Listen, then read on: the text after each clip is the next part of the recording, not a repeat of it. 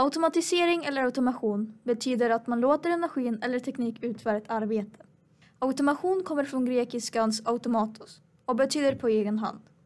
Ett exempel på automation är väderkvarnar, där man låter vinden driva en kvarn. Ett arbete som annars är väldigt fysiskt ansträngande. Men idag tänkte vi inte prata om väderkvarnar, utan vi tänkte prata om moderna tekniska automationer. Dagens inriktning är produktionsteknik och ämnet för idag är framtida automation.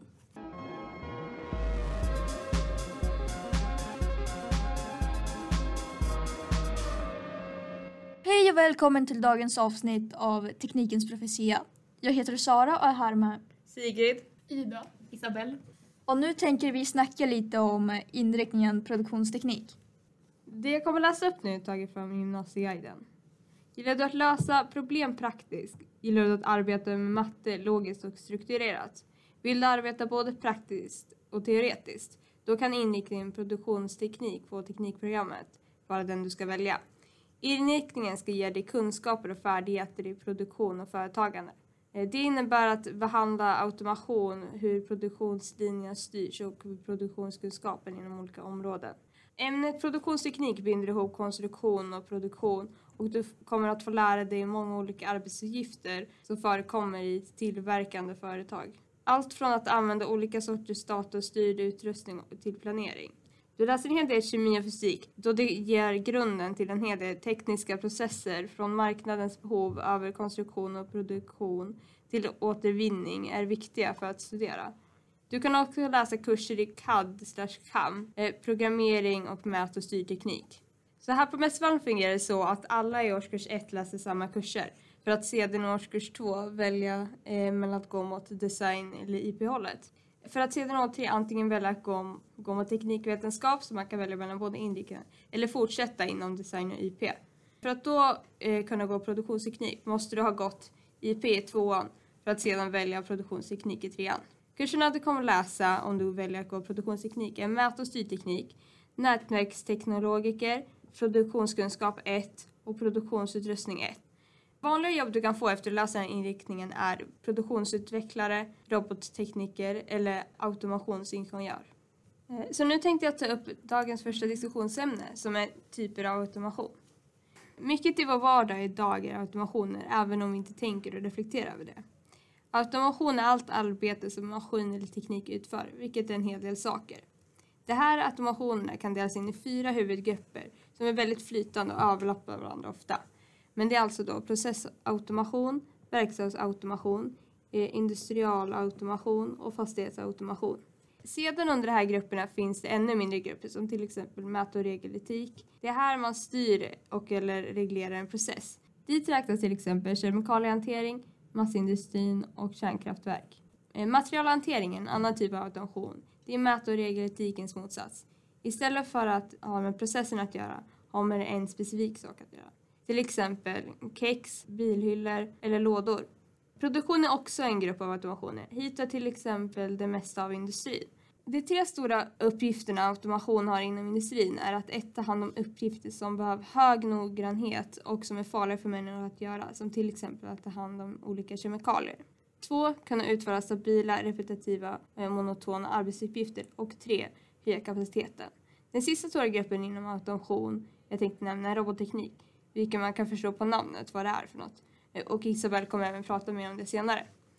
Eh, Så vart tycker ni vi skulle behöva mer automation i vardagen?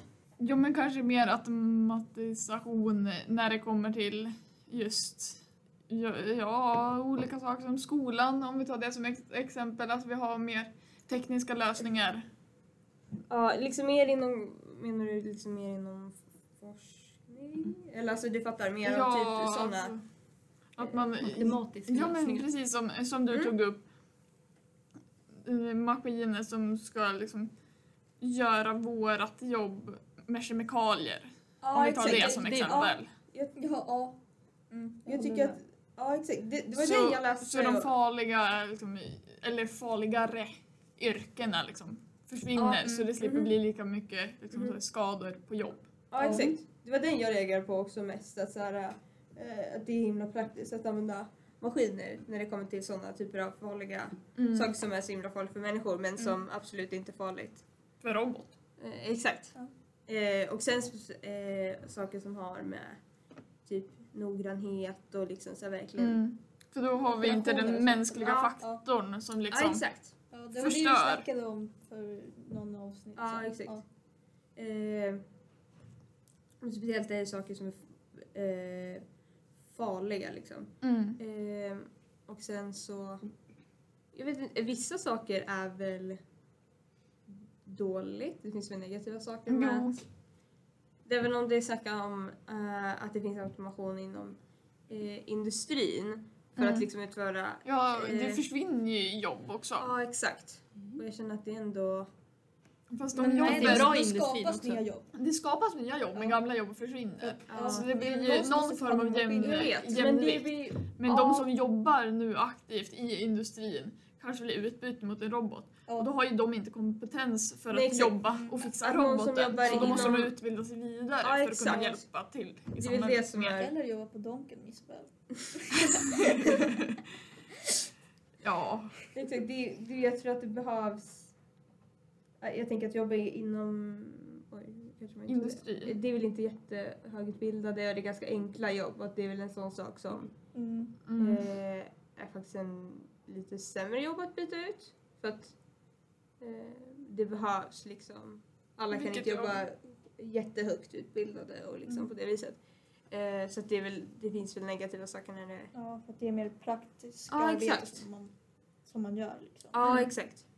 Det är Eh, lite svårare om man Men det blir ju jobba med automatisationen så försvinner det ju mer klassiska jobb, typ som skomakare. De skorna görs ju i fabrik. ja, Det är jo. ingen nu som går, ja nu går jag till skomakaren för att laga skorna. Nej. Nej. Jag köper Nej. nya. Ja, jo. Ja. Eh, Så alla liksom så här gamla klassiska jobb försvinner ju med tanke på att vi automatiserar vår värld. också. Ja, som kräver någon form av Ja, så nu kompetens. byggs typ eh, fabriker bara för att kunna Mhm. eh, göra skor liksom. Mm. Och Och sen där så är behövs, skit- det behövs ju ja. fortfarande folk på själva... Arbetsplatsen. Ja. Ja, exakt. Som behöver, eller alltså på fabriken. Som Ja. ser till att allting rullar på. på Fast jag känner att alltså, hur länge kan vi hålla på att eh, typ skapa nya jobb? Alltså jag vet inte. Men alltid. du tänker Ja, det- som eh, vår historielärare sa, att vi kommer mörda oss själv. Alltså, någon dag kommer det ta stopp liksom. Ja. Alltså det kommer inte typ, klart. komma fram nya jobb liksom. Alltså det kommer inte skapas nya jobb. Det Mm. kommer bara Mm. försvinna. Mm, ja, men jag tänker att det Kanske kan... inte Vi kommer ju- Jag tror att det kommer försvinna... Oss själv så mycket som möjligt med robotar Jag, tills vi blir icke sysselsatta. Men, ah, nej, men det tror inte jag. För att eh, det kanske försvinner olika typer av jobb, men jag tror att det kommer behövas fler inom samma typ av jobb. Mm. Ja, alltså just nu i alla fall. Men det känns som att alltså, i framtiden om typ Vad räknar du? Hur långt? 100 år kanske eller mer. Ja. Så kommer det ta slut liksom. Ja. Det, man kommer inte kunna skapa nya jobb och Nej. alla kommer bara inte göra någonting liksom. Jo, men jag tror att... Kommer inte behövas längre. Jo, men jag tror att vi kommer det- fokusera oss på andra saker då. Som till exempel. Skogshuggare? Nej, men man liksom mer... Nej. Kanske inom mer eh, underhållning och typ så, du fattar. Typ sådana saker. Mm. Mm, ja. Eh, All, all om alla, om alla slutar jobba, om, om man tänker att alla, Mm. ja, då måste vi fortfarande underhållas med andra typer av saker. Mm. Och på det viset kommer ju folk ändå eh, behövas andra jobb inom det. Liksom. Så. Mm. Eh, Alla inte, blir youtubers. Nej, men jag framtid. eller podcasters. Mm. Eh, jag, jag tänker att det inte är, det är lite tråkigt men Mm. jag tänker att det inte Det är inte hela världen. Nej, och utveckling måste ju ske liksom. Mm. Vi, Mm. vi kan inte bara sluta utvecklas för att vi är, Sen rädd, om för det att vi är händer rädd för så kommer det ju utveckling. vara typ döda typ. så. Alltså det kommer, alltså, Ja, vi det är lever det ju inte om hundra år. Eller kan, kan man ju, men det är inte så stor sannolikhet. Eh, nej. Eh, Ja, ska vi ta nästa punkt? Ja. Eller? ja. eh, då ska Ida snacka om produktionstekniker och hur, dera, hur de utvecklar produktionskedjor. Ja. En produktionstekniker jobbar aktivt med att förbättra och effektivisera produktionskedjan. Till exempel som den för bilar som har utvecklats extremt mycket sedan de uppfanns. Produktionskedjan som idé är ofta tillskriven Adam Smith, en skotsk ekonom och filosof från 1700-talet, som beskrev det i sin berömda bok Wealth of Nations från 1776. I boken beskriver Smith hur arbete kan delas upp i olika specialiserade uppgifter för att öka effektiviteten och minska kostnaderna. Den idé kallas också, också för arbetets delning och är en viktig del av produktionskedjan. Men det är viktigt att notera att produktionskedjan har utvecklats och förändrats mycket över tid och att det finns andra teorier och praktiker som också har bidragit till utvecklingen. En produktionskedja, även kallad värdekedja, är en serie aktiviteter som krävs för att skapa och leverera en produkt eller tjänst till konsumenterna. Den, den kan delas in i tre huvudsakliga komponenter. Fördärv av råmaterial och komponenter som behövs, omvandling av dessa till en färdig produkt eller tjänst och distributering och marknadsföring av produkten eller tjänsten. Historiskt sett har produktionskedjor varit centrala i många ekonomiska system. Från den tidiga jordbruksbaserade ekonomin till den industri industriella ekonomin och den nuvarande tjänste och kunskapsekonomin. Utvecklingen av teknologi och kommunikation har också haft stor påverkan på hur produktionskedjor, både genom att öka effektiviteten och möjliggöra globala händelseflöden. Produktionskedjan är även viktig i samhället på många sätt.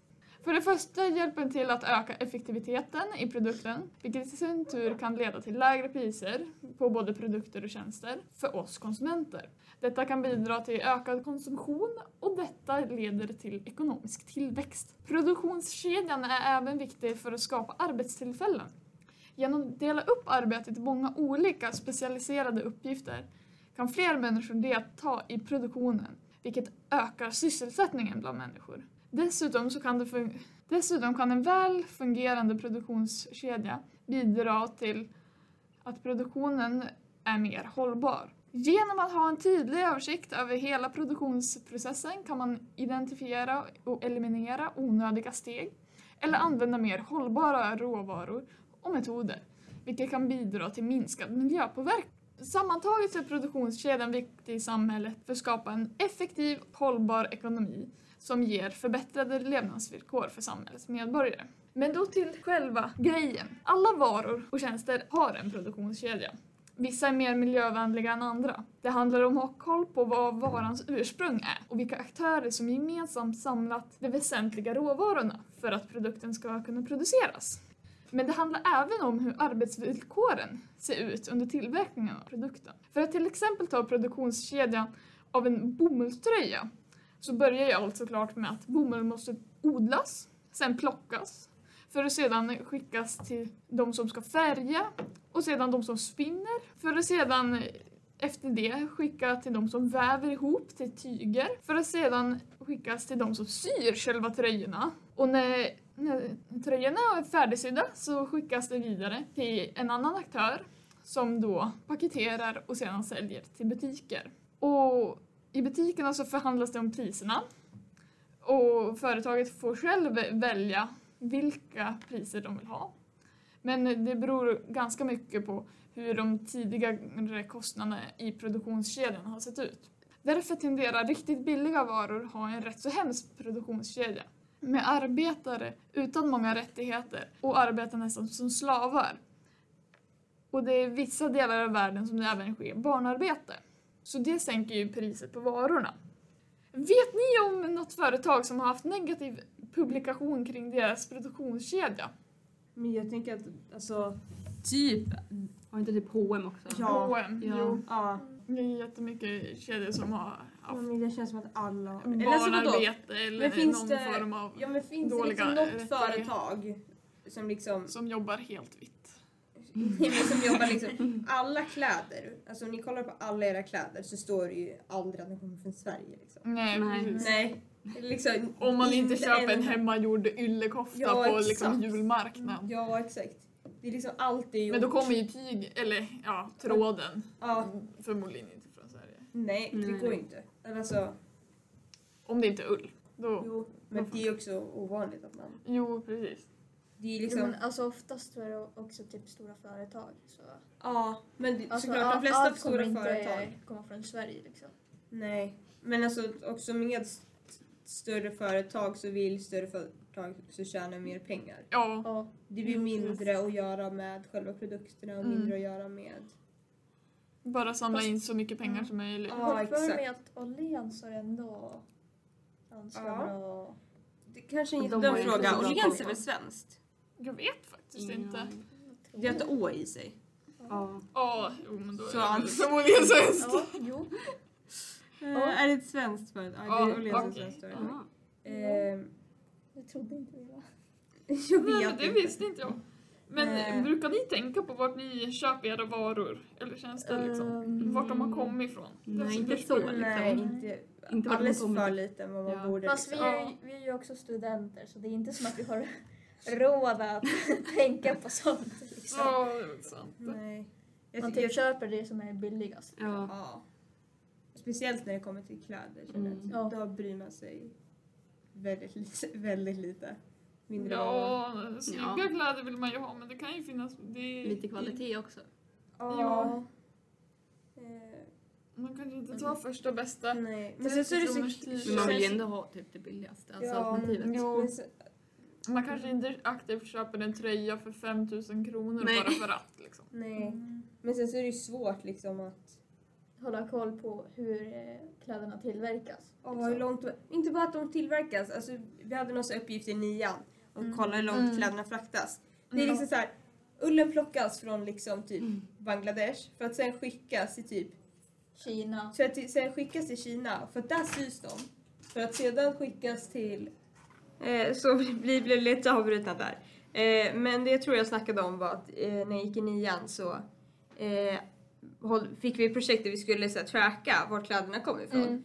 Mm. Eh, och då var det verkligen så här att de var så här plockade i Indien men sen så var liksom, det, sen så var tråden liksom gjord i typ Ryssland. Men sen så, var sen så blev tråden blekt i ett land, alltså i typ så här Spanien. Och sen så blev det skickat till liksom Kina för att sys för att sen skickas till typ så här äh, Italien för att packas för att sen skickas till Sverige liksom.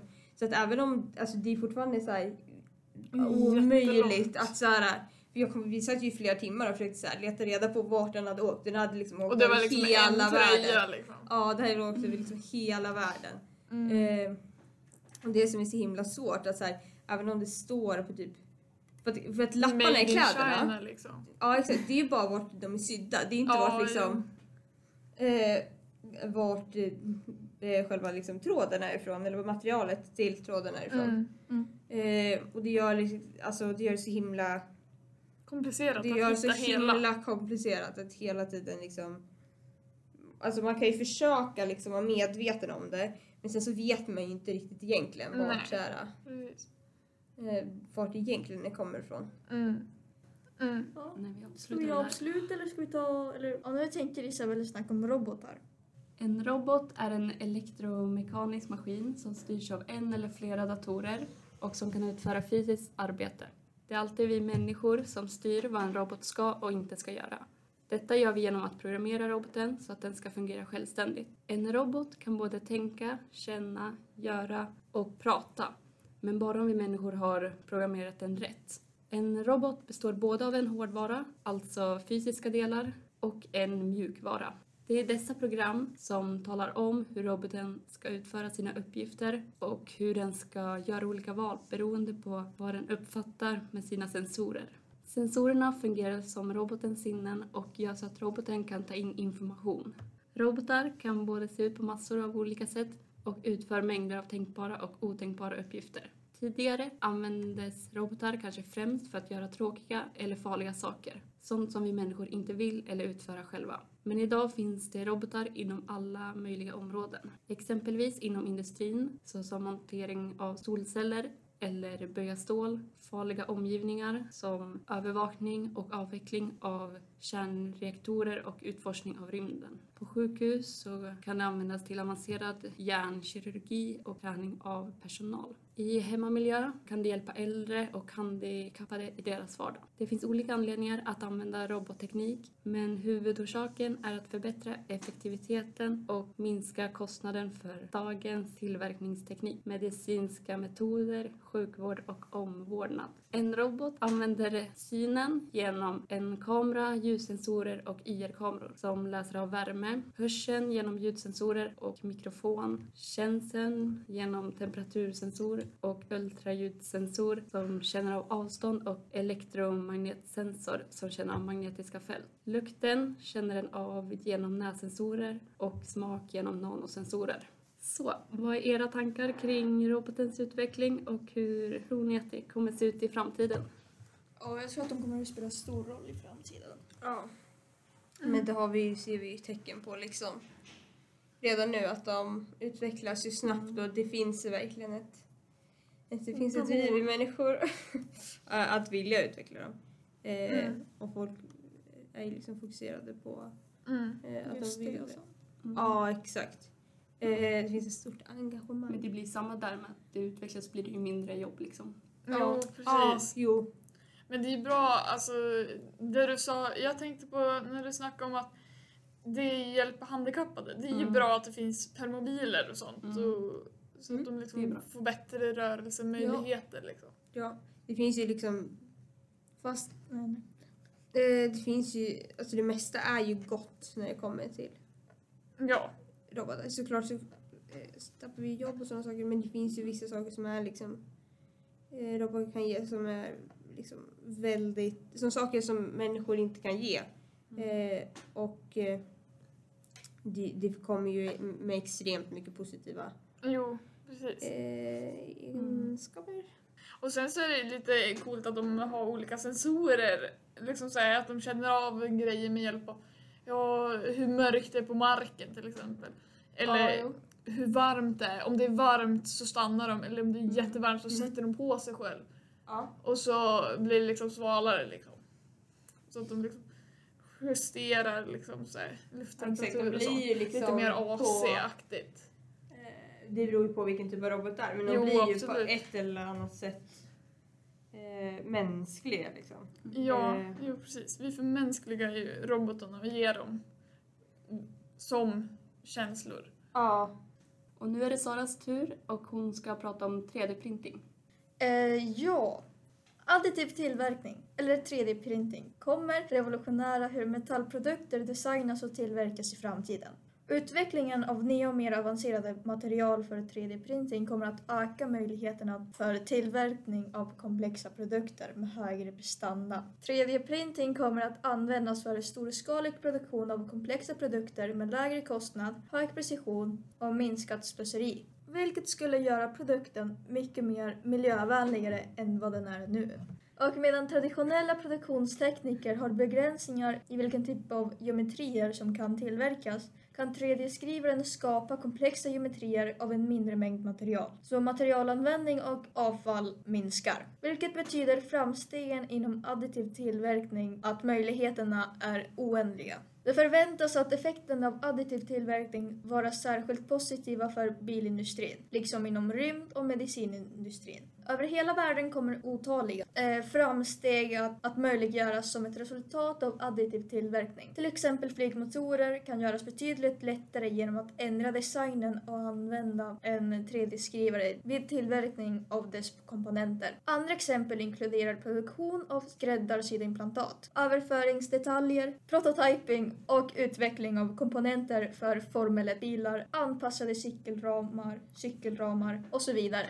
Även om kostnaden för att investera i och använda en industriell 3D-skrivare är relativt högt jämfört med mer traditionella metoder finns det uppenbara vinster. När det gäller det slutliga resultatet kan slutanvändare dra nytta av en starkare, lättare och mer energieffektiv, men inte minst vackrare produkt. Så vad är era tankar inom 3D-printing och hur viktig tror ni den kommer att vara för produktion i framtiden? Jag tror att 3D-printing är ett ganska bra nytt system. De bygger ju hus av, liksom med 3D-printade dock. Det kanske inte är de finaste husen men det är bygger liksom stora något. hus, alltså verkligen. Ja.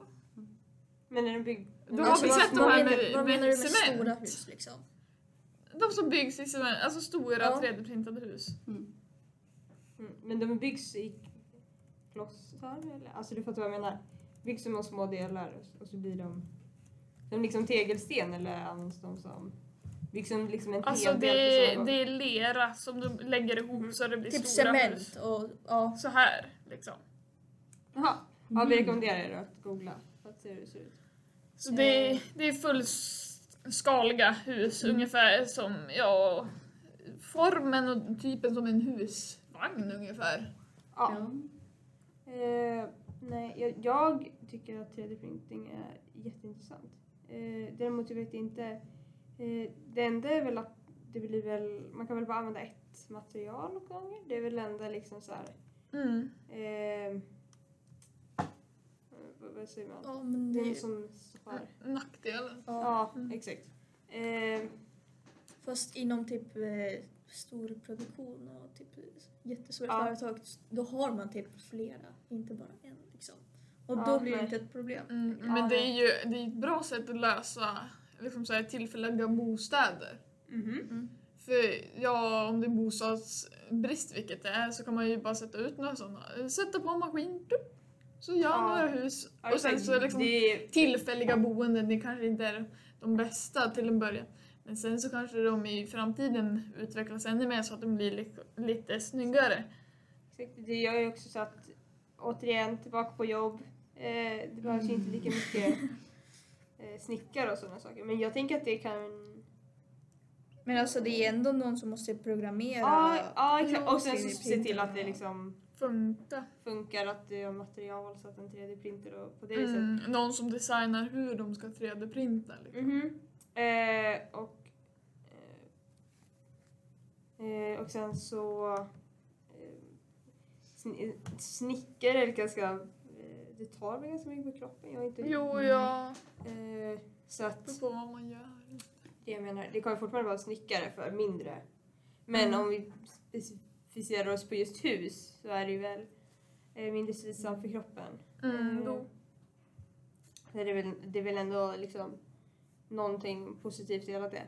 Eh, men också, jag tänker också på så här mindre saker.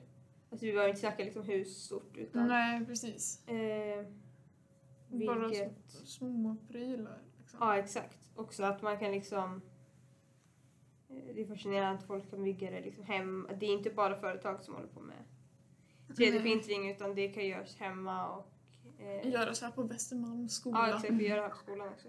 Eh, och det är intressant att man bara kan eh, liksom bygga saker hemma. Jo, precis. Vad ska vi, ska vi säga något mer om framtiden? typ? Mm. Jag vet inte. Jag vet inte vad vi ska säga. Mm, ja. Ja men i början så snackade vi lite om att eh, 3D-printing kommer revolutionera hur metallprodukter designas. Ja. Mm. Det tycker jag är lite märkligt för att alltså, alltså det kommer behövas en, alltså ganska mycket värme eller ganska hög temperatur för att kunna typ Eh. 3D-printa metall. Jo, Liksom. absolut. Det kommer det funka. kommer vara... kommer krävas väldigt hög... Jo, men det krävs det väl nu också, eller? Ja, jo, Men men, hur 3D-printar plast har ju inte... Vanligtvis så 3D-printar man ju plast. Och det Ja. har ju, alltså det är ju som en limpistol, den blir ju inte Nej, helt exakt. jätte, jättevarm. Men vissa metaller har ju flera tusen graders smältpunkt liksom. Mhm. Och då är det ju... Mhm. Då måste Men man ju bygga det av en ännu starkare Det metall. kanske är en jättedum fråga. Vad är liksom alternativet till att inte 3D-printa? Gör man det i former då, eller? Ja, Och är det sämre? Gjuter Ja, och... men vad, vad är liksom det positiva med 3D-printa? Om vi säger just metaller och så. Ja, gå snabbare. Slipper... Går det snabbare? Ja men alltså du slipper, människan slipper också. aktivt. Nu gör jag bank, men- bank, bank. Ja men det gör de ju inte. Alltså vadå? vadå de flesta metall? De är väl ingen smed, men de måste Nej liksom jag tänker att de flesta metall, alltså vi tänker typ så här. Alltså typ så här metallburkar typ. Alltså du fattar så här Jo, det, det konservburkar. finns ju i en form och sen så är det klart. Ja det är det jag menar. Vad, vad är liksom det positiva med att just 3D-printa? Ja, Eh, det, Det kommer väl, det är väl mer de här större skalorna, de här tillfälliga husen jag ser som den största fördelen. Ja, krävs det mindre material? ja, för att den blir mer Ja. exakt liksom. Mhm. Så där Och har så, vi också... ja, så har man typ redan bestämt hur mycket material ska användas. Mm. Fast tar det lång tid att göra liksom ett stort, alltså ett hus? Ja, såklart. Ja, Ja, det tar ju Tar det längre tid att 3D-printa än att... Jag tycker att det måste ta längre tid att 3D-printa än att liksom gjuta i en form. Men jag tänker att det borde inte vara något problem om... Eh, för att det liksom... Eh, alltså det är ju maskiner som driver det då, så att det borde inte... Mm. Jo. Men jag vet inte hur... För på, i, I fabriker och sånt, då stänger de ju inte ner saker under natten utan det Mm. drivs väl ändå. Så jag tänker att det borde väl inte effektiviseras liksom sjukt mycket.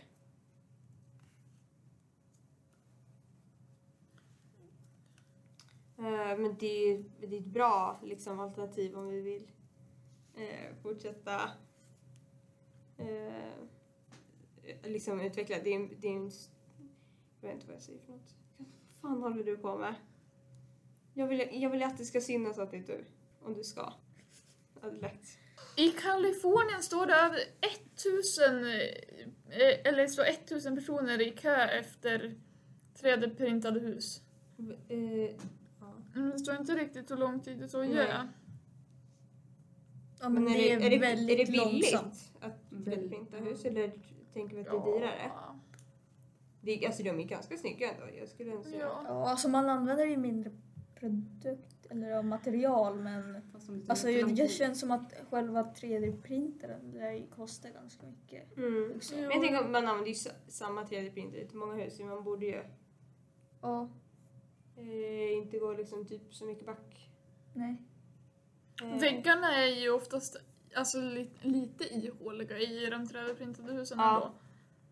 Eh, och så 24 kvadratmeter material för det kostar 32 000 kronor ungefär. Det är väl inte alls... Det är inte Det kan, jättefarligt. det kan ju inte vara... Det är inte Men farligt. vadå, i- eller jag förstår inte. I vår 24 kvadratmeter stora hus, då tänker vi att det är en fyrkant bara.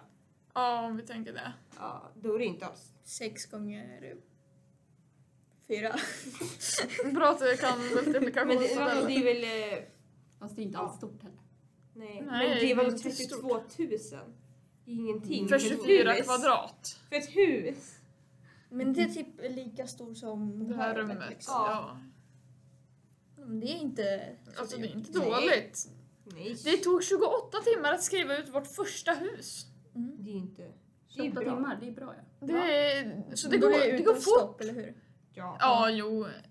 Det går s- fort. Det är ja, Ja, jag tänker att det kan vara bra också. enligt dessa sista Eh, minuten. I mycket utsatta Mm. länder.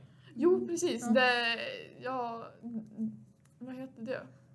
Befolkningshemlösheten är stor. Ja, exakt. Hög. Så kan man bara, ja men nu tar vi med vår maskin här och bara Ja, exakt. Det Så måste ju. Ja, exakt. så Det måste har vara jätte... flera hus liksom. eh, effektivt också. Typ så här om det är så här nöd, nödhus eller nöd... När folk... Jo, under typ när det har skett eh, naturkatastrofer och sådana saker. De Ja, men då tror jag inte att de skulle vara så bra. Varför då? Jag vet inte, Ja, de men- känns inte lika typ... Nej, men eh, efter- Nej, efter. Alltså, Jaha, så att de ja, kan fly, ja. alltså, bo någonstans mellanlanda liksom. Ja. Inte Det riktigt som att de här husen, ja men nu kommer det tsunami, vi bor i ett betonghus 3D-printat. Ja. Nej. Nej men Alltså jag ser det mest som 3D-printing som...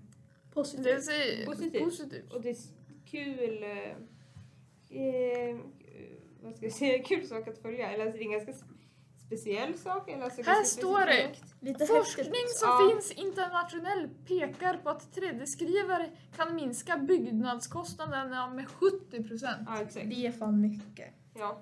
Så... eh, Ja, eh, så det är väldigt bra. Mm.